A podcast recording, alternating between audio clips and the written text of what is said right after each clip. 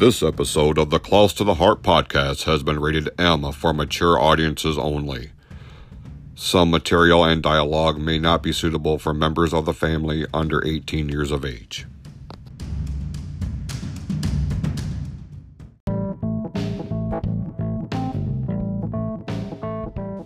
You want to get raw? Let's get raw. This is the Klaus to the Heart, Klaus to the Heart, Klaus to the Heart podcast. We are going to talk about things that affect everyday life. Some of it you're going to agree with, some of it you're not.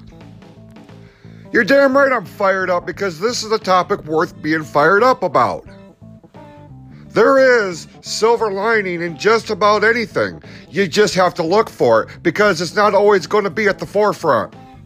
This is the Klaus to the Heart podcast. Podcast. This is the Klaus to the Heart podcast powered by Anchor dot f m.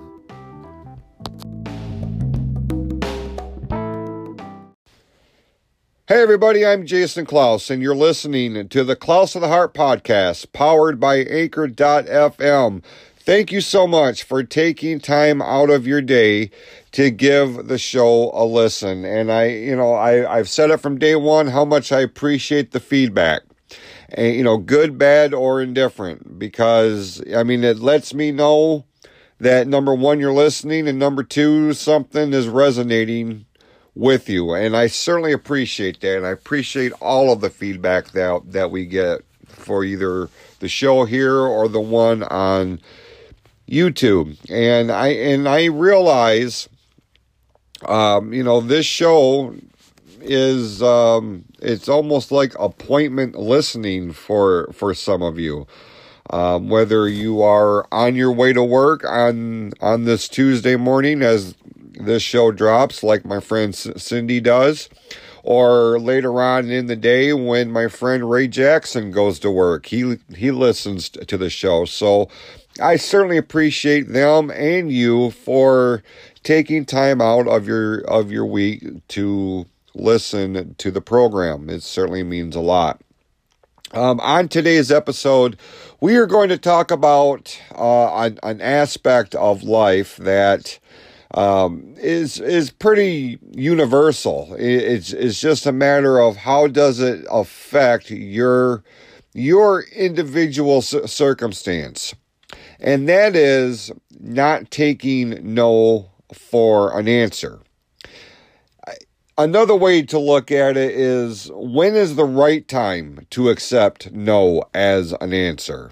And, um, you know, d- depending on how you view the world, d- depending on what you are embarking on, all depending on what it is that y- your journey, your ultimate, de- you know, your ultimate uh, f- finish line, your destination, whatever that looks like for, for you, this is going to be something that uh, you are going to deal with at least once. You know, for some of us, it's multiple times. But at some point during the course of our lives, we are going to be encountered with the word no.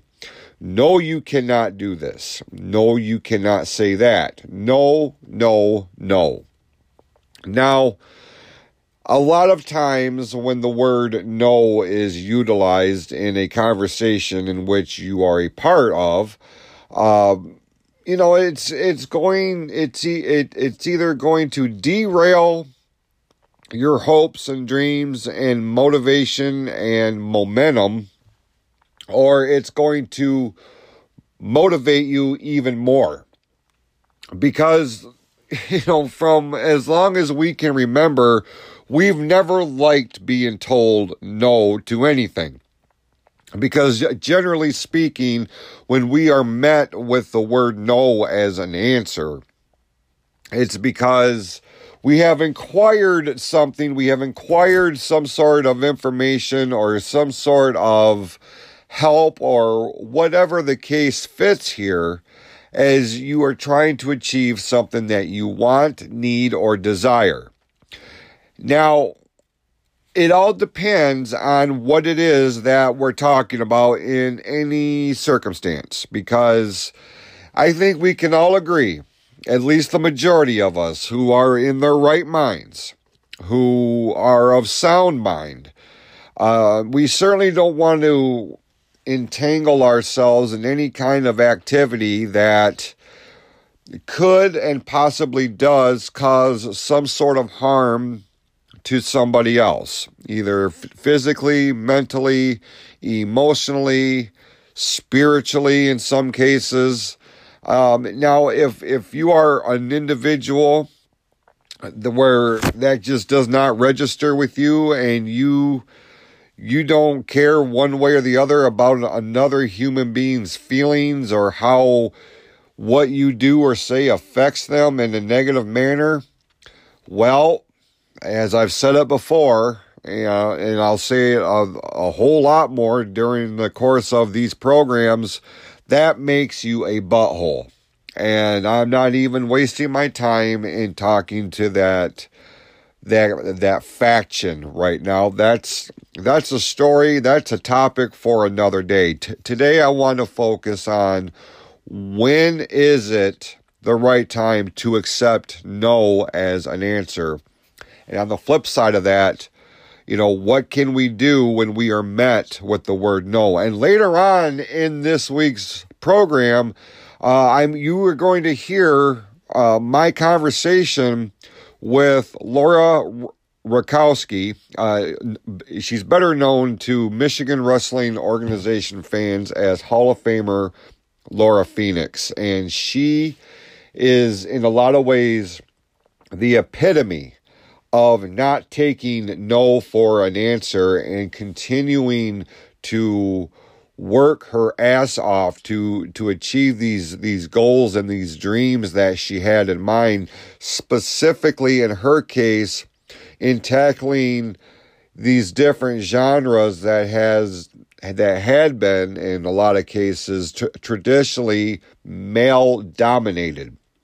And you can imagine if if you are in any kind of circumstance where you are the underdog, either by way of race or sex or, you know, your your individual makeup that may not, uh, you know, check off all these imaginary bullshit boxes that have been handed down from a lot of cases from from one generation to the next. Uh, I mean, in twenty twenty, there is no more glass ceilings, if it, it it seems like, and especially for these demographic of people that at one time or another may had may had been labeled as a minority and in turn a long shot to achieve these different goals and dreams and, you know, these these different things that, that we're working towards. So we're going to get to to my conversation with Laura here in a little bit. But before we do,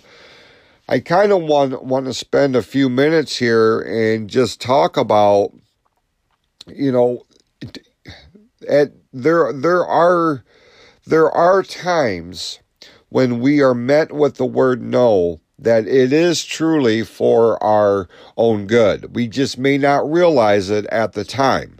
It may not register with us at the time because we are so focused on what it is that we are trying to do that we will we will compromise in, in some cases just about anything just to get to where we feel we need to be. When we are so focused on that end game, when we are so focused on that finish line or that accomplishment, that that that that goal or the achievement or whatever it is, we don't look at the the different obstacles in our way or the things that are per, that could provide us with a a tremendous challenge that, I mean, ultimately could and very and, and a lot of times knocks us off the path on which we are embarking. It doesn't have to be that way, but at the same time, we need to kind of, while we are focused, we need to keep our head kind of on a swivel. And when we don't have our heads on a swivel and we and we don't see the, the different dangers that are that are lurking that we may not see, you know, that's where our friends, our family, our support staff come into play, because they're looking at the situation from an outsider's, you know, point of view, focusing in on what it is that, that we're trying to do. Now, if those people care anything about you, they're they're going to do what they can to steer you away from these these dangers and these these challenges and things like this. Um, if they don't give a shit about you, they're just going to let you run, you know, head first into a boulder, and whatever happens, happens. When that happens, a lot of times it's because that individual is also vying for the same goal or end game that you are. So that that's one more, you know, one more a, a competitor they no longer have to worry about, because you were so focused on it, you smacked, you ran smack dab into the middle of this big ass boulder in the middle of the road, and it, it's knocked you for a loop. Now, on the opposite side of that coin, but along the same lines, you are going to encounter these these situations and and, and things like this, where when there is any type of, of of competition, when there is more than one person zeroed in on one specific goal, target, finish line, end game, what, however you want to to to phrase it, um, that's that's when you're going to hear the word no a whole lot more, because it's an effort to to make you you know number one you know you know make you question whether you are on the right path. It will make you wonder if what you're doing is the right way. And it, you know, when we are engulfed in in this this journey, you know, we we want to believe that we're going to put in the hard work, and as long as you put in the hard work, it's going to be something of a cakewalk to get to where you want to be. That could not be further from the truth. Because if you don't work for it, it's never going to really materialize in the way you you imagined it. And when you start making headway, when you are in, in the midst of your journey and you're really starting to make some noise, you are really starting to, you know, by leaps and bounds, you are, you know, you are itching closer to that that finish, that, you know, finish line. And a lot of times this is where the word no really starts to become a, a frequent part of conversation. And you got to sit there and you have to evaluate whether or not, or I guess how much time you're going to put into thinking about these different attempts to derail your momentum, to take you off your path. Number one, you got to think about the source from which that's coming. It could be it, it could be somebody that you've trusted a long time, that you can wholehearted your wholeheartedly trust. Now, when in in that circumstance, when it comes from a confidant, when it become when it comes from a real true friend, somebody that you know has had your back through thick and thin without question. There's never been any kind of um, a situation to where you've questioned their motives. Then that's when you really want to start to put some serious, you know, thought into why, why are, why is the word no being brought up so much? Generally, it's because these people care about you. And they know how much uh, how much hard work is is being put into your your journey, into your dreams, into your goals. You've talked to them about it at great length, sometimes for hours on end. So they they know the backstory. They know what is truly in your heart of hearts, and they know why. Which is one of the most important things. Why do you want to, you know, achieve this goal? Why do you want to get to point B? What is it? What makes it tick? What is the motivation? Your true motivation. Because your your closest friends and the ones that know you best, you're not going to bullshit them. You may go to great lengths and, you know, kind of mask over fine details or things of this nature with people you aren't necessarily close to, but that you have some sort of of consistent contact with, generally speaking, coworkers, you know, or or people that, that you run into at the gym or whatever. Just people you see on a regular basis, but you don't really have that kind of personal connection between the two of you. The ones that you do have that kind of connection with, those are the ones that you really want to take a moment and be like, look, maybe they're seeing something that I'm not, and they're trying to steer me clear of a disaster, of a setback, of, you know, something that could conceivably halt any momentum you have worked towards up to that point. The other side is, is it's it's going to be those people that deter you, the ones that don't want you to succeed because more often than not, they want to be where you're heading. And you are a competitor. And in a lot of cases, it's because you are leading the pack of those who want to be in the in the position or the spot that you are. And they will do and say anything to make you question yourself. They will do anything to make you second guess your ability. They will do anything and say anything to, to overtake your lead so that they can get to where you have worked your ass off for. They may have, you know, bided their time. They may have waited in the wings while you have plowed this trail up to this point. They start seeing something of a finish line in the not so far far distance. Well, then that's where that's when they're going to plan their attack, take you out of the game, and just kind of coast their way the rest of, of the journey. That's when you refuse to take no for an answer. Another aspect of this, and this is where where I was inspired to get in contact with Laura, is because this this next element is something that she can identify with a lot, especially because she's a woman who was trying to make a name for herself in a very much male-dominated genre. Actually, two of them. One of them is professional wrestling.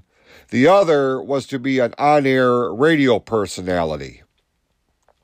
And through hard work, through determination, through disappointment, she has continued her trek to where she wants to be.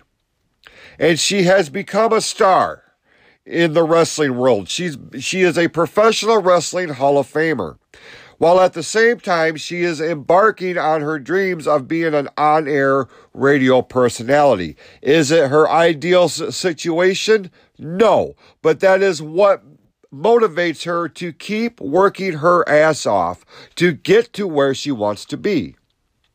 In both genres, in both realms of entertainment, Laura is a great example of what hard work and determination can and will ultimately lead to. She is also a prime example of why you should not take no from an, for an answer when that answer comes from somebody who covets your spot, who sees something in you that is threatening. It's threatening to them and to where they want to be, to them and their momentum, to their work ethic. You're going to hear that. You're going to hear more about that later on in the show here, but I'm here to tell you, the more you hear the word No. No, you can't. Don't. Anything of under that umbrella. It's because you're a threat. It's because you are a challenge. It is because you are gaining on a, a, a, a similar goal that somebody else wants and covets. And instead of putting in the hard work, they're going to do what, what whatever they can to ride your coattails. I just I just said it. But it bears repeating. Because the more you hear it, the more you start to understand there might be some truth to this. You think back to any any any type or any point in your life when you have worked towards something, when you have, you know, tried to make your way towards a dream or a goal or a destination of, of some sort. How many times have you been told, no, you can't? How many times have you been told, don't do that? How many times have you been told you need to shift your focus elsewhere? It's because you are on the right path. It is because you are making headway, and it's because in some cases you are rocking the boat. You are approaching that imaginary glass ceiling, and you are about to ready to blast that bitch into the stratosphere. It's it's it's the truth. It's the truth.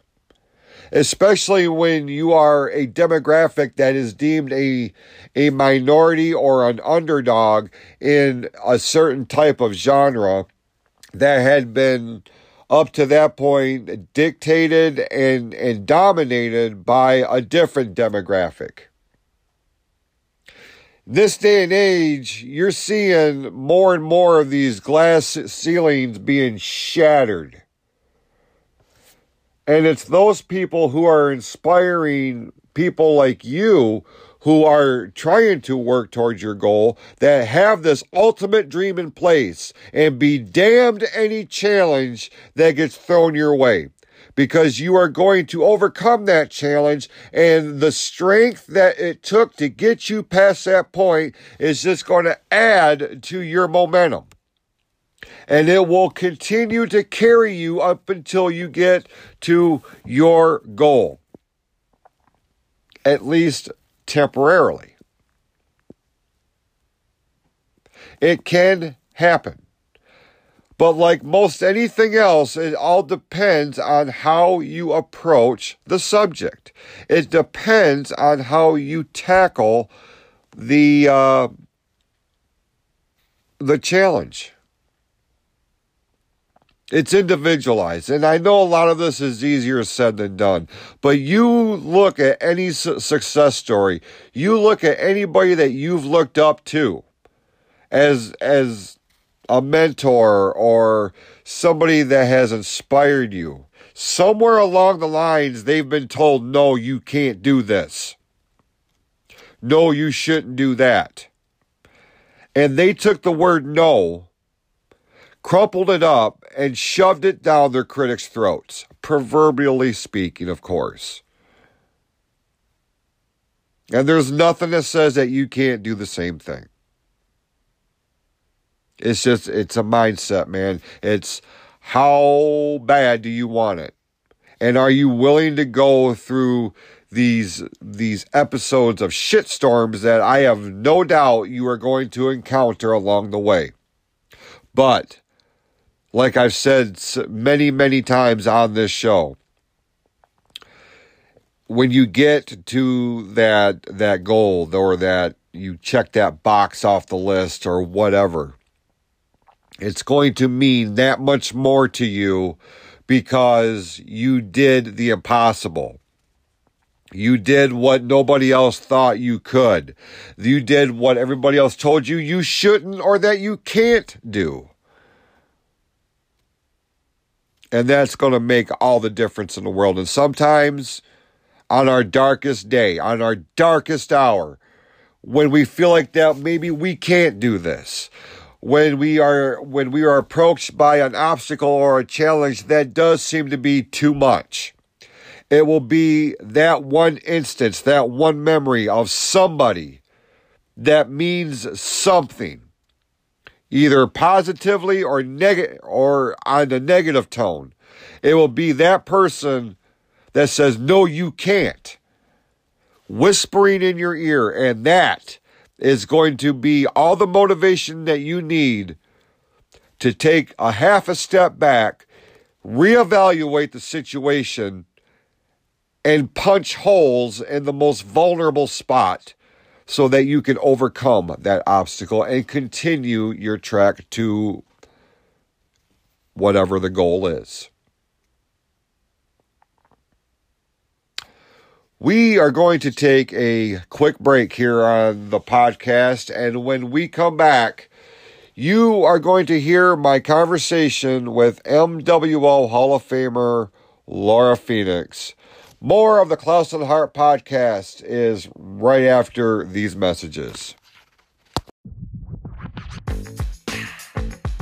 Hey everybody, this is the Hitman Brett Fortney. And I'm Todd Gilbert. Join us every Wednesday night exclusively on Solid State Radio for Hanging with the Hitman. Every week we'll be discussing music, movies, pop culture, current events, basically anything that's going on or anything that comes to mind. So turn it up, come hang with us. There's no better place to hang than with the Hitman. Available exclusively on solid state radio dot net or the Solid State Radio app. Available on all Android and iOS devices.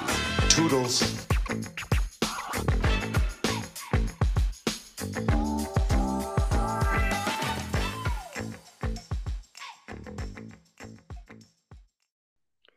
You're listening to the Close to the Heart podcast here on anchor dot f m. We certainly appreciate you hanging around here.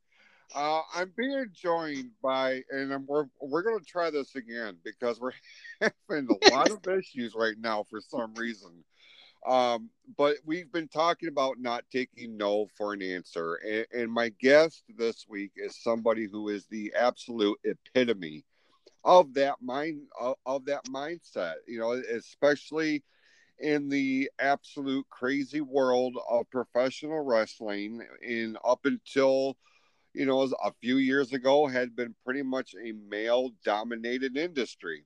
Well, my guess is, is somebody who refused to accept that and has really made her own niche, in, in, especially in the terms of my organization with the Michigan Wrestling Organization. I'm very pleased to welcome to the show M W O Hall of Famer Laura Phoenix. Laura, it's great to have you on the show. We're going to try this again. Oh, full disclosure, this is our third time trying to do this in the and last at this, hour. And at this point, I can pretty much guarantee that if this should keep going on, we're just going to go ahead and attach that M rating and just get it over with. Yeah, no kidding. Well, Laura, as you heard, we're, you know, the, the, the topic of this week's show is not taking no for an answer. And that that certainly fits you to a T. And, you know, my dealings with you have been pretty much on a on a professional level with professional wrestling. And we'll get to that here in, in a little bit. But before we do, um, let's kind of lay, lay the groundwork and kind of a backstory for our listeners, specifically for M W O fans who, I mean, really... you know, you are on their radar. You know, you, for as long as you have been a, a superstar with the M W O, you know, you have been one of those marquee, you know, larger than life fi- figures. I mean, it started as a manager, then you, you, you know, slowly but surely you have made your mark within, within the ring. And, and it's, it's an incredible story, really. But before we get there, Um, you know, for those who don't know, you're not from Michigan. You grew no. up in, in Pennsylvania. So kind of talk, you know, talk to us about that. Um, yeah, I'm I'm actually originally from uh, Central P A. I'm from a city called Williamsport. And for those who know any kind of sports, uh, two weeks out of the year, the entire world turns their attention to Williamsport because it's the home of the Little League World Series, where literally the baseball teams from, you know, kids from the ages of ten to twelve come and play for two weeks. And and it's not just, you know, the kids from the United States, it's kids from all around the world. And uh, just I, I grew up there and um, surrounded by sports. I grew up with, a, you know, pretty much a normal family. I'm the oldest of two girls. My sister Jen is about three years younger than me, you know, mom and dad, you know, together the entire time, and you know, somewhat of a you know a, a, a normal life, and just um, the way it was is I I was never one to to fit into any particular you know niche. I played sp- I played sports, um, but I loved to write. Uh, I you know kind of you know got hurt in high school, so sports went out the window. I was in orchestra, I was in choir, um, I was in marching band, so I was pretty much a band geek, uh just an average student, you know so this you know here you know here I am, you know eighteen year old, I'm I'm off to the world, go to Pitt, and I'm trying to still find my niche. Mm-hmm. And I grew up, I, I really didn't become a wrestling fan until like nineteen ninety-six, right around the Shawn Michaels concussion uh, era. And um, I, I fell in love with wrestling. I knew it, it, what I knew in high school was is I wanted to do something when I grew up. I wanted to be in front of a camera or in front of a microphone. I wanted to be that. And seeing wrestling and all that stuff, it was just like, oh, I want to do this, but I didn't know how. Right. Um, mind you, in nineteen ninety-eight, once I had graduated high school, was off to college, I went to Pitt. Uh, I was at, I was at University of Pittsburgh for a year. And a friend of mine who just recently passed away this year, his name was Rob Allison, um, he introduced me to the independent circuits. And in Williamsport, we had no independent circuits for some strange reason. We we watched at the time was W W F and then W C W and occasional E C W. And he's like, well, here, let's get you into this. And he introduced me to uh, N W A East. Okay. And I was like, okay, yeah, I'll go check this out. I, I, I'm not even I'm not even shitting you when I say this. I hopped on a bus, rode a bus for a good hour and a half to go watch uh, N W A East at a rundown mall in, I believe it was McKeesport, which is just outside of Pittsburgh, and taking the off chance that I would get stranded every single time mm-hmm. I went out there. And it was just to try and, and get an idea, or just trying to figure out how to kind of get into it. And they're like, oh, well, just wait, just wait. We really don't have a school, just wait. I'm like, okay, fine. You know, um, I lasted a year, not even a year in Pittsburgh, and ended up moving to Michigan. I was in Michigan officially in nineteen ninety-nine, and um, and living at the time with my boyfriend. Uh, and we went to G L W. Uh, Great Lakes Wrestling, which was run by Mike Kelly, God rest his soul. And uh, actually, that's where I met Steve, too. and uh, we ended up, uh, I, I ended up asking him, how, how do I get in? Where, where am I going? Where, where do I need to go? And uh, they were like, well, this is what you should do. And they introduced me to T Z W. They had their own school, and that's where I started with wrestling. And uh, yeah, so it's pretty much the wild. That's the that's the uh, wild toad version of everything.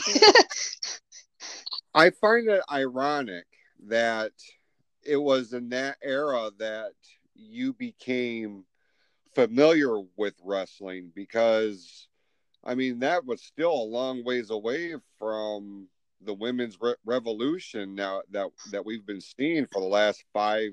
five years or so, right? Because yeah. Back then, the girls that were on T V, you know, Sunny and Sable and Francine and and even some of the girls in, in W C W, they weren't really on there to wrestle. They were more, more or less eye candy. So w- when you started looking at wrestling and, and you started figuring out that this was something that you wanted to do, was it to be a wrestler at first, or was it just to to be in front of the camera in in in, in any way, shape, or form?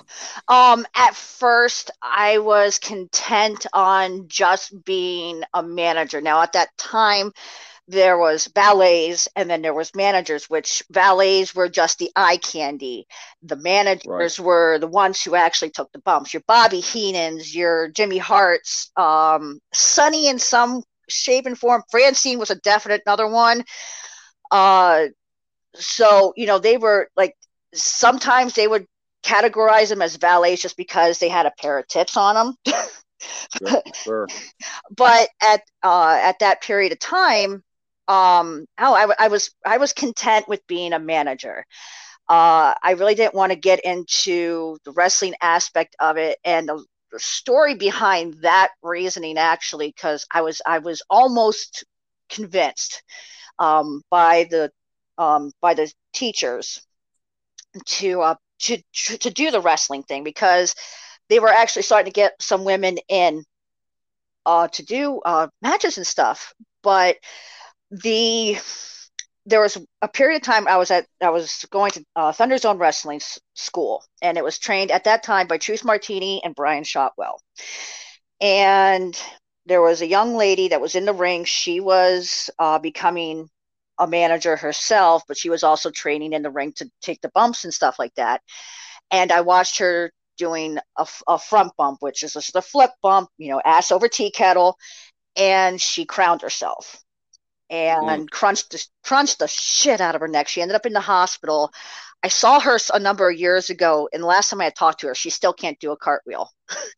um, oh, wow. Because, that, yeah, that's how screwed up she did. And after she did that, and Truth and Brian got her out of the ring, Shotwell looks dead at me, goes, "Okay, your turn." At the time, I wasn't nearly as ballsy as I am now. And it, it scared the shit out of me. Um, sure. So I, I, you know, I was looking at it from a standpoint of, okay, I'm good with, you know, being attacked and doing small things here and there, but I was just, I was very content on just playing the manager role. And I wasn't just doing the manager role. I was also ring announcing, um, I was actually I was actually the voice of G L W and T Z W for a long period of time. Um, became the voice of X I C W for a period of time, and I was I was content in that situation. And then, you know, number of years down the road, my daughter was born, and I was starting to like go, okay, I can see the, the aspect of wanting to really be in there. And I'm just sitting here just going, okay, I've got to figure this out. And then as I was going through that situation, I come across a uh, a woman who's actually now, she's now down in N X T training at the training facility. Her, she, her name was at the time Sarah Del Rey, Sarah Amato. Yeah. And I got to watch her in the independent circuit, and I'm just sitting there going, I can do this. I can, I can fucking do this. I want to do this. So yeah, that, you know, it's kind of, you know, the, it literally, it took me, I would say from the time I started, which was about in the year two thousand, to the time I really like saw Sarah for the first time and, and really wanted to start getting in the ring a little bit more. It took probably about seven years for, sure. for me to really do that. And a lot of that too was I was, um, I had my daughter, Jocelyn, who's now seventeen, and she makes me feel older every single damn day. and, and she's also, you know, she's, she's, you know, wanting to get in the ring too. And, um, and then, uh, just kind of, you know, I was in a situation where like the timing was just not there. And then once I, once we got back to Michigan and actually, you know, joined up with M W O, and I was just like, okay, okay, I can, I think I can do this. So, I mean, what's what's fascinating is you are setting your sights on an industry that was male dominated. Oh, very much so. You're right. So before you came to the M W O and, and you started to really get the itch that you wanted to get, you know, more f- physically involved, when you When when you presented that to a promoter or a trainer or or anybody of this nature, was there a lot of, of resistance as well? Maybe you, I mean, you're good for eye candy, you're good for the the manager or the valet role, but we don't really see anything for you in in our in our promotion. Did you run into that a lot? Um, yeah, uh, a couple of different times. Um, you know, and I, and I'll I'll say this to the, you know, pretty much until the, you know, the day I die, but you, you with the M W O, at first it was kind of like, you know, I held back a little bit. I didn't want to push too much to, you know, I didn't want to, you know, take that chance because I got a lot of pushback from, uh, it, it, for, it wasn't from G L W because G L W at the time was starting to wane down. Mike was starting to get out of it. Uh, T Z W was, um, we were running storylines for with with Steve and um, uh, it was a tag team. There was a couple of other things, but they really didn't want me to get physically involved. Uh, mm-hmm. When we, because at the, there's a period of time when we moved back to Pennsylvania, Steve and I moved back to Pennsylvania so we could have Jocelyn be a little bit on the safer side. We were involved in uh, uh, a promotion out in Altoona, and uh, he was more focused on Steve than he was me. And I didn't like that. Sure. And then the same thing happened at a promotion in, uh, in Maryland, in Hagerstown, Maryland, where he was more fo- they were more focused on Steve and didn't want me there. And I didn't like that. And it happened again in Chicago, where they were more focused on Steve and Mike, uh, who was his tag partner at the time. And it happened on one show. And in the second show, I stopped. I looked at the guy. I said, you are not putting me in the back again. I will be out there. I don't give a damn what you have to say. And when they realized that I kind of snapped a little bit, they were like, oh, shit, you know, she's she's wanting to do something. And then all of a sudden, I started getting a little bit more freedom. Mm-hmm. It, it was hard to kind of, you know, put that out, you know, it was kind of hard at, at first, but it, I found myself, I pushed myself. I pushed the, the, the boundaries just a little bit more, see how far I could go until somebody pushed back. And I found my f- real fr- first pushback when we moved, we, we, we were, we were back and doing stuff for, for M W O, um, and with, with Kurt and, and everything. We were having fun, and we found this promotion down here that ran a school. So, and I looked at it at that time. This is about two thousand ten, okay? I had just had Evan. I was, and I, I hit thirty. I'm forty now. I hit thirty, and I just had my son, and I was done. I was done having kids, and I'm just like, okay, you know what? It's time to shit or get off the pot. And I went in. I started finishing off my training, figuring out how to put stuff together, because that was where my big thing was. I had the bumps down. I was trying to figure out everything else. Mm-hmm. And sh- the particular that promoter would not allow managers. There was an absolute rule against managers. And no matter how hard I pushed, she would push back even harder. And then I would, and I would talk to her husband, who ran in the back. And he was a main star of the promotion too. And I was like, you know, why, why can't I do this? I'm still, you know, I'm helping out. I'm here. I'm, I'm training. Why can't I be out there? Well, she doesn't want managers. And at that point I was pissed. I'm like, okay, fine. If she doesn't want managers, fuck it. I'm going to be, a, I'm going to be a wrestler. I'm going to finish off, and then I'm going to shove it down her goddamn throat. Mm-hmm. And I pushed and pushed, and I finally finished my training. I was literally, I was, I, I was, I was ready to go, and promotion closes. And I went, it literally, like, I, I think, and it's funny because, um, uh, uh, Will Waters, uh, who, you know, um, was a part of the promotion, as well as a few others. Ricky Cartier was another one.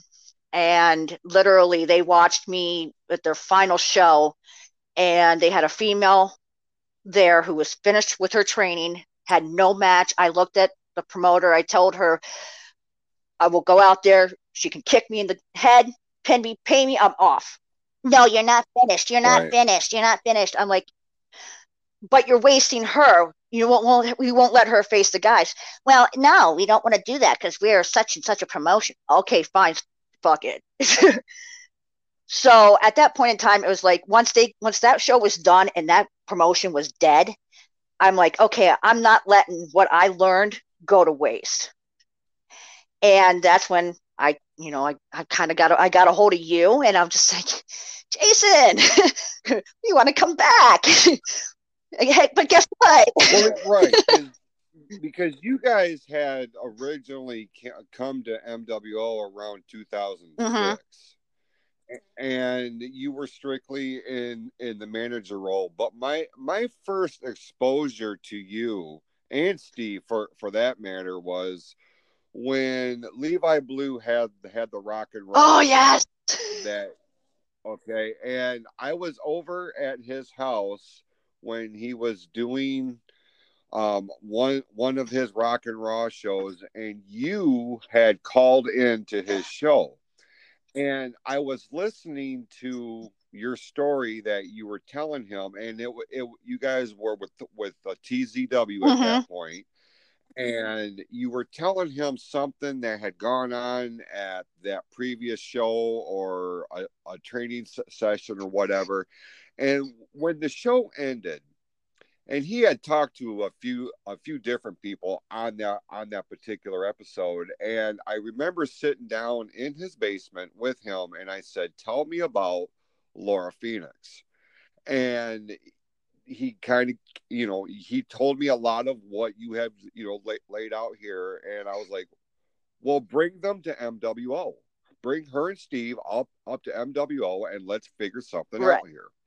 Because I, I was so drawn by your passion. I mean, you. I mean, even as you just got done telling me and and and my listeners your whole story here, you can really tell the passion that's in your voice. And I'm I'm like that now, with a lot of things, even when it comes to like my job, like my, my shoot job per se, because I I'm um I'm an on-air personality with a radio station here in Michigan, which is another male-dominated society, and I'm I'm used to it by now. I've been there for five years, and it's you know I'm still pushing. mm-hmm. I don't like taking no for an answer at all.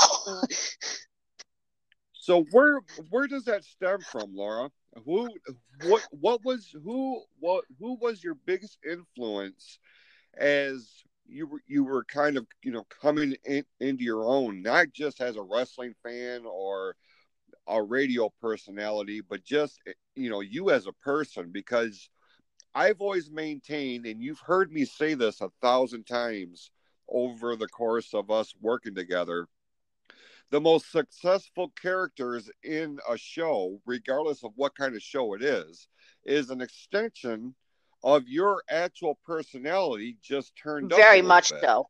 So who who was your biggest um influence? For me, I mean, there, there, I have several influences um, when it comes to uh, like any kind of wrestling aspect. I've talked about uh, Sarah Del Rey. You know, she is a she's a big like I look up to her, especially because she was one of maybe three in one promotion that, uh, you know, just you know she and so she would have to push, and it would only they could only do so much with three women until they'd have to face the guys. But when it comes to me personally, what makes it's not just Laura Phoenix, but Laura Rakowski. What makes her tick? I would always have to say my mother, um, Wanda. It was her name. She passed away in twenty sixteen. But my mom was a big fighter. She was she was a big advocate of making sure that her girls both knew that they could always push to make a better world. Um, my mom, bless her, uh, she.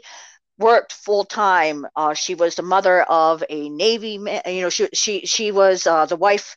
Uh, my father was uh, in the Navy. Uh, he was uh, in reserves at the time I was born, so he was reserve up until nineteen ninety-eight. And but there was times it was just literally the, us girls, and mm-hmm. um, she would be there and push to to make sure that her girls had everything. And it was very rare that I would ever see my mother like ever get completely like upset at something. But when she did, holy shit, you'd better get the hell out of her way, because more than likely you're going to end up in traction, or at least feel like you are three inches tall.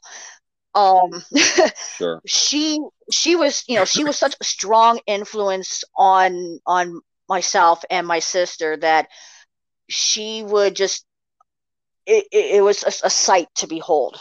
Um, where I knew that there wasn't a way that I was going to be able to retreat into being like, legitimately those times when you first meet me, I'm a very, like, I'm a very like introverted person.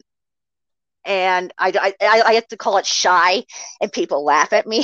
That anybody who knows me knows I'm not a shy person, but I found that I am a very, I, I can get introverted when things go awry sometimes. Well, back in two thousand, um, I had literally just got back home from visiting my family, and uh, she ended up almost passing away from a brain aneurysm. And I went out there, and I spent two weeks out there with her as she recovered. And after two weeks, I was like, Mom, I'm actually thinking about just moving back and helping take care of you. And she looks right at me, and she's like, Laura, Lynn, no, get your ass back to Michigan and do what you need to do. And at that point in time, I was like, she's not going to let me give up on myself. I'll be damned if I disappoint her. And that started sure. off, that's where like a, a lot of it really kicked off for me, where I was getting set to start at uh, Specs Howard, which is now, it was at the time Broadcast Arts, it's now Media Arts. It's where I would learn to do the uh, the radio gig. I was uh, just actually getting back into doing training with uh, T Z W, and I was like, okay, I'm I'm not going to disappoint her. Mind you, I've had we've had setbacks, but those setbacks right. aren't gonna. I'm not going to let those setbacks define me. I look at it as a break in the chapter to start the next one. So mm-hmm. like I wasn't out to, you know, I wasn't going to, I wasn't going to be the one to disappoint her at all. I was going to push it. And, um, in fact, I think it was, it was, a, I want to say it was the year before she had passed away.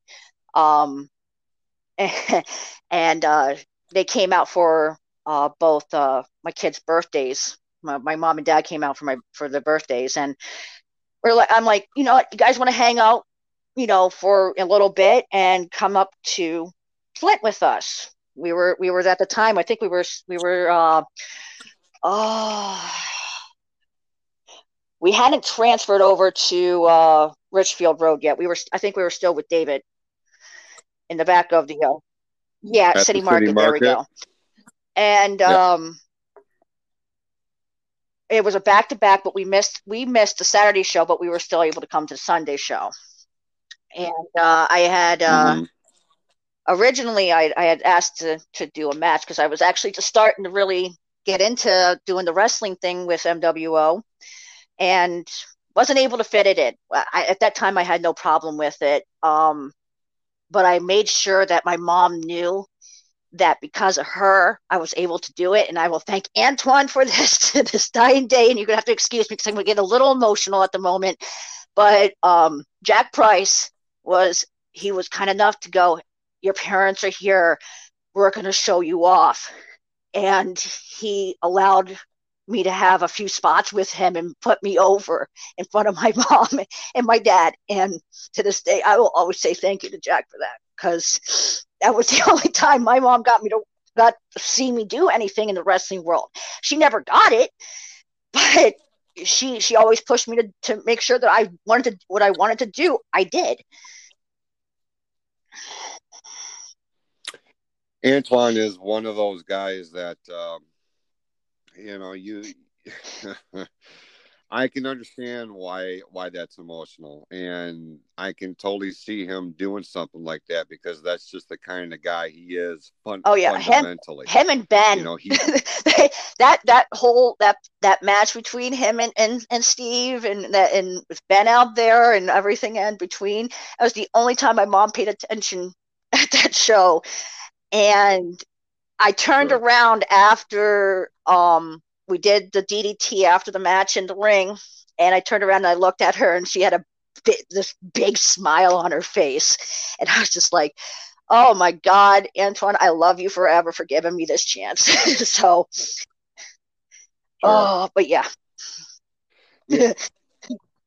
Yeah, that's that's pretty awesome. That, you know, and I'm I'm sorry you didn't have an opportunity to really showcase everything that you could have for your for your mom while while she was here. I remember very vividly you calling me uh, very shortly after everything had happened with her passing away, and you know, I, I remember, you know, how sorry I was, because I knew back then what what a close bond you guys had. And now, you know, kind of hearing your story, I can, I, I get a better picture of it, because she was obviously a huge yeah. influence on you.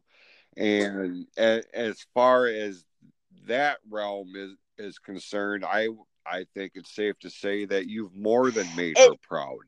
And it's because, weird because pr- from that yeah. aspect, I also look at the way that I, you know, I parent both my children. Jocelyn, like I said, is seventeen. She's right now, she's a sophomore in high school. She's, you know, she's getting set to become, you know, an adult in this crazy mm-hmm.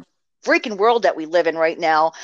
And I also look at Evan, and I'm kind of like, you know, what kind of example do I want to set for those two? And for those who don't know, Jocelyn, like I said, she's seventeen. She's a sophomore because Jocelyn's cognitive impaired. And Evan is ten. He's a fourth grader, and he has A D H D and autism. And mm-hmm. so I, I have to, you know, I learn from different aspects of both of those two, because both of them learn in such a different way.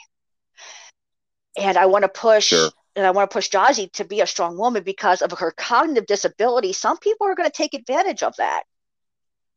And I want right. her to be able to go out into the world when she's ready and go and have, if somebody tries to take advantage of her, she knows damn well that she has every right to go, uh, that's not how it works, and do her thing.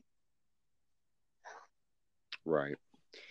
That was kind of going to be my, The, the last part of of this of this conversation was was on Jocelyn, because you could tell at this point she has aspirations to follow in her very mom and dad's so. footsteps.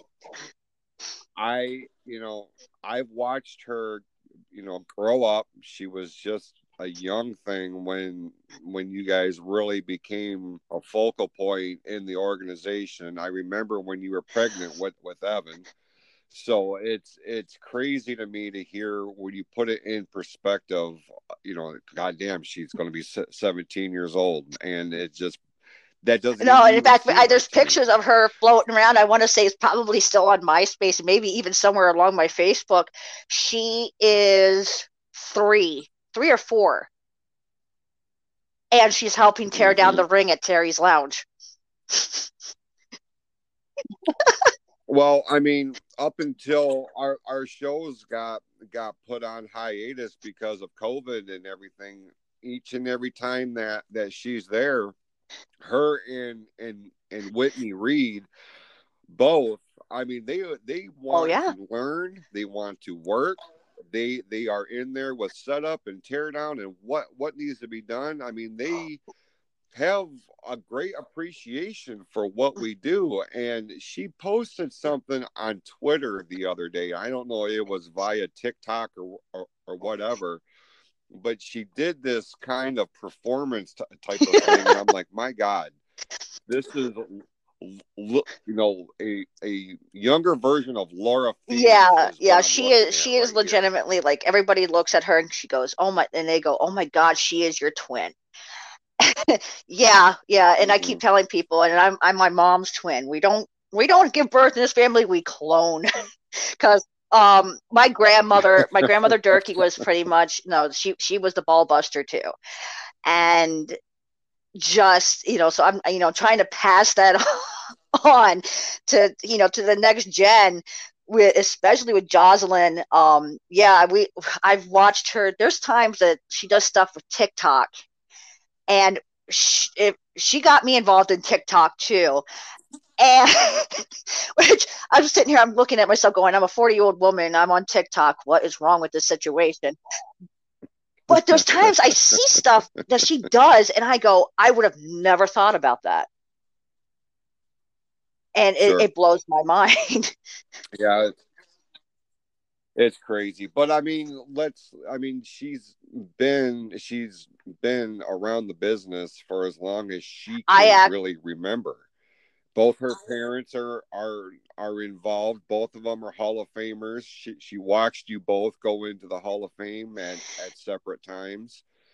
So, I mean, that's, that's a pretty good way to get introduced. Yeah, and she like business. she both her and Evan have both been around since the day they were they were pretty much, you know, brought into this world.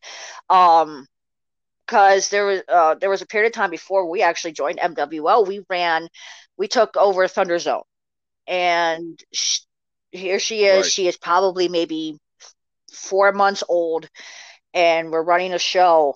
And we're up in, I think it was Farmington Hills and, and whatnot. This kid, she slept through the entire show. Loud music and all, she slept through it. I went, okay, we got something here. And she was she right. watched wrestling with us. And um, to this day, she's still scared of the Boogie Woogie Man. Or no, sorry. Yeah, no, Boogie Man. Yeah, Boogie Man. The, oh, the, the you know, there's stories yeah. I have of her. with that particular character, but um but like I just I I want to make sure that, you know, that next gen, like Jocelyn, like Whitney, like anybody who is out there that, you know, sits and, and or comes to the M W O shows, who comes to I W E, who comes to wherever I'm particularly working at that point in time, and they watch watch me come uh, you know, step on the stage and then step into the ring, they're like, oh my God, you know, the, here she is, a, a woman in a male-dominated industry. And majority of the time, I am working men, which, okay, you know, that's that's what I signed up for. And I told you that when I when I started wanting to really get in the ring, that I had no problem in being the Sel- Sarah Del Rey of the M W O.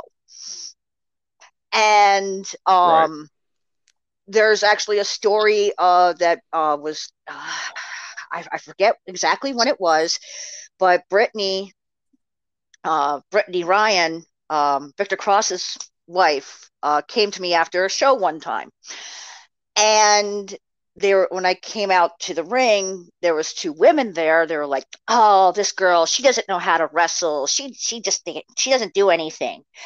And I, I think I was facing Tyler. I was facing Tyler Dean, and I threw I threw Tyler into a, a suplex on him, and they were like, "Oh, okay. Maybe she does know how to do this." Mind you, I twisted my knee in the middle of that match, but I still kept going. Um, actually, this year I I, I did a, a I did a promotion in June, and I worked four matches. My second match, I broke my finger. I kept going. I, I wrestled the other two matches with a broken finger. It, it, I'm not going to be scared by it. It's just not going to happen. I think, I mean, that is a true testament to who you are fundamentally as a person. And that's it, that's a huge reason why I wanted you on on the podcast, because when you and I had had, had uh, talked last week, I was actually going to mm-hmm. have you on the YouTube show. But then I started thinking, okay, well, this is the topic I'm going to talk about on the podcast. And I, oh man, I really should have her on the podcast, because like I said, I, at the very start of this thing, you know, you are the epitome of not taking no for an answer. And I think your message, Laura, is, is going to resonate with a lot of my listeners, I think, because I have, I mean, when you break down the people who listen to, to my show, you know, the the number of guys that listen to it versus the number of girls right. is not that far off. And I think you have a very positive message that if you're willing to, you know, for the lack of better terms, su- suck it up and go, you can achieve anything you want in any in any exactly. genre that you want. I mean, these lines of men and women and all that shit well, is kind of yeah, exactly. And I mean, look what happened today with Vanderbilt. What happened is a woman who plays goalkeeper for Vanderbilt. She was the place kicker. She was the she was a walk-on place kicker for Vanderbilt, the very first woman to play in a Power Five game in college football history. We have we have a woman who is going to be GMing a Major League Baseball team. We have women that are coaching and and and constantly, you know, pushing the boundaries of what um what women have always been conceived to be able, you know, what they think women can do most of the time. You know, oh, well, they're just women. Oh, they let let them stay at home, let them cook, or let them be secretaries. No, no, no, no, no, no, no. No, no, no, no, no. Uh, we want to rule the world. Um, don't let. I, I always say that, you know, it's it's kind of funny. I I I I have fears. We all have fears. Every every single one of us, human. You're, you're human. You have fears. But it's how, you know, you're going to, you know, how you dictate your fears. Are you going to let it control you, or are you going to try and push that fear to be able to, to get even better? So mm-hmm. that's that's a recurring theme that, that I have on here, is kind of using that kind of negative energy and turning it around and use it as, as your tackling fuel. You know, kind of reshift your focus and and allow that to motivate you to overcome your fears and to hurdle these these obstacles that are continuously thrown in your way. Yeah, you and I and I mean, my goodness, I mean, we've butted heads on some things. Yeah. I mean, I, I seem to recall oh, a yeah, certain Wrestle Rama sure. moment that happened, and if it wasn't for me pushing and not letting you tell me no, that it would never have happened. It still turns out to be one of the greatest Rama moments in history, I think. And for those for those who don't know, it was right. uh, myself and Steve, aka Rex Havoc, working with against uh, Mister Positive, who I I love to this day. I, I love you, Ben, and. Uh, Victor Cross in a tag match, and if we won, we got to shave Positive's head. And and at intermission, when the cage was coming down and we tracked Positive around, and then like it was the strangest damn thing. We didn't expect what happened to ha- that. What happened happened. Um, we were on the stage. We had we had him tied up to the chair, and there's uh, there's B D three with us. With the microphone in hand, we have, uh, I, I forget who was recording it. Uh, I don't know if it was Todd or if there was somebody else. I think it was Todd. But we had Ben tied yeah, up, and as this cage is getting taken down from around the ring, which just had Jack Price and Apocalypse just throw a five-star match, we turn around, and we're surrounded by everybody. And we're just like, what the hell? And, right. and um. But that that particular moment to me was just so amazing. And then we get to the back, and I don't know if I've ever told you this, but Hosky actually comes up to us and goes, well, I'm about to have the best moment in Wrestle Rama history. Both myself, Levi, Steve, Ben, we all stop and we look at him going, unless you drop your drawers in the middle of the ring, and it's not happening. Because we just got surrounded out there. And I'm like, top it, bitch. I dare you.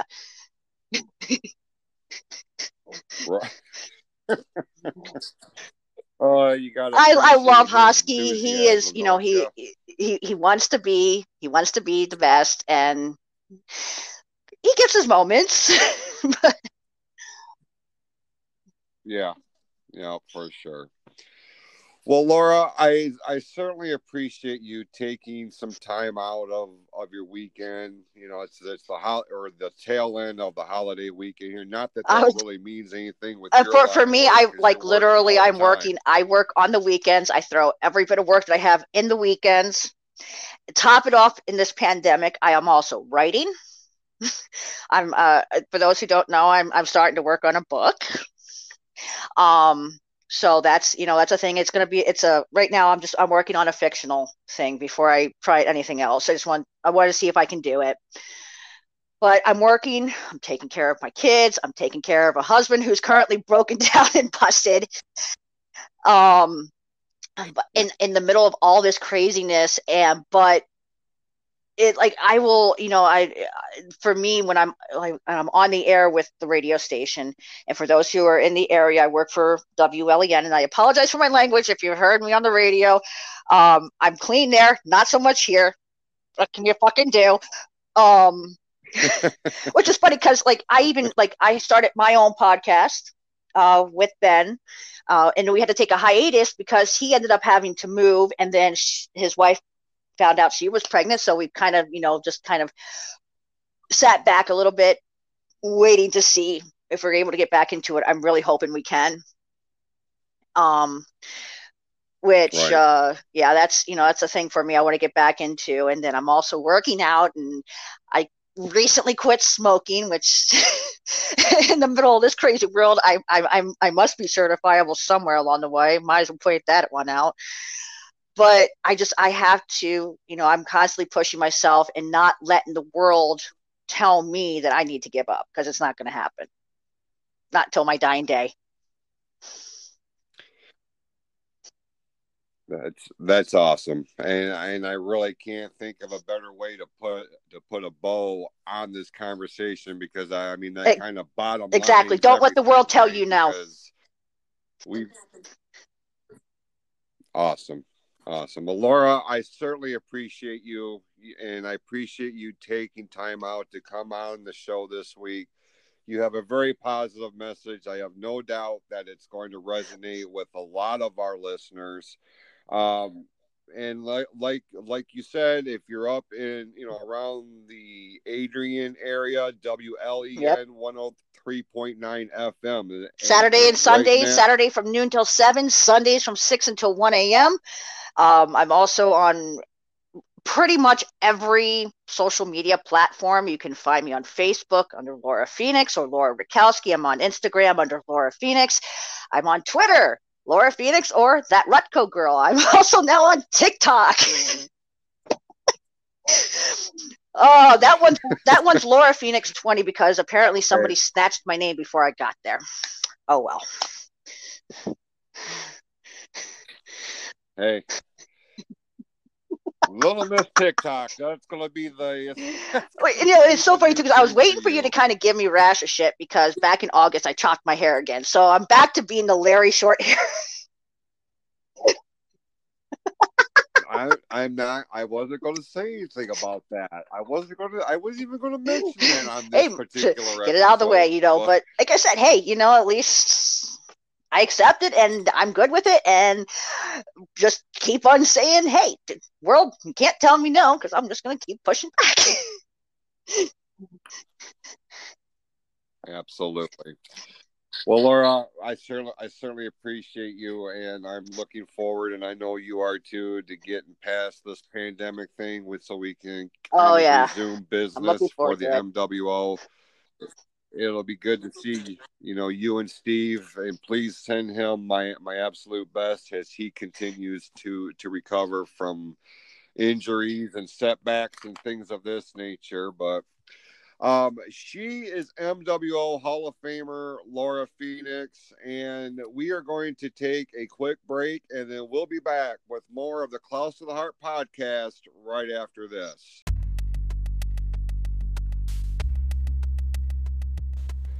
The all-new Klaus to the Heart website is up and running, and it is your one-stop place for everything under the Klaus to the Heart umbrella, from the YouTube show premieres to new episodes of the podcast and much, much more, including blogs and message boards and a link to our brand new merchandise store that is powered by cafe press dot com.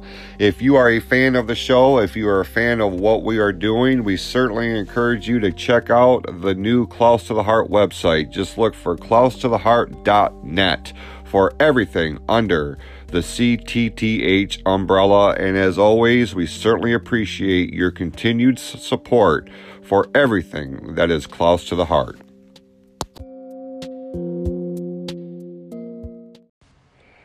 As we put a bow on this week's episode, uh, I certainly once again want to thank Laura Rakowski for coming on to the show this week. Uh, again, I think she has a very um, inspirational message. Uh, you know, if if you if you want it bad enough and you're willing to work for it, you will not take no for an answer. And um, you know, there's a lot of great things on the horizon for her, I have no doubt. But um, we certainly, I wanted to take this time to say, you know, thank you to everybody who continues to support Klaus to, Klaus to the Heart. Uh, and, uh, I mean, it really means a whole lot. And, uh, you know, here's my, my shameless plug for, for the week. Anything under the Klaus to the Heart umbrella. The new podcast, the new YouTube premieres. We have one c- coming up next week.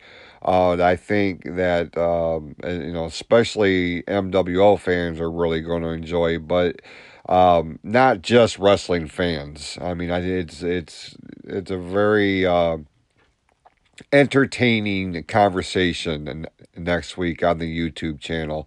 Um, but you can find all of the information. You know, if it has anything to do with C T T H, you can find it on our official website at klaus to the heart dot net. So with that, take care of yourselves and each other. Be awesome to one another. And we will see you right here next week. Next Tuesday at midnight, the a brand new episode drops of the Klaus to the Heart podcast, powered by anchor dot f m. Thank you.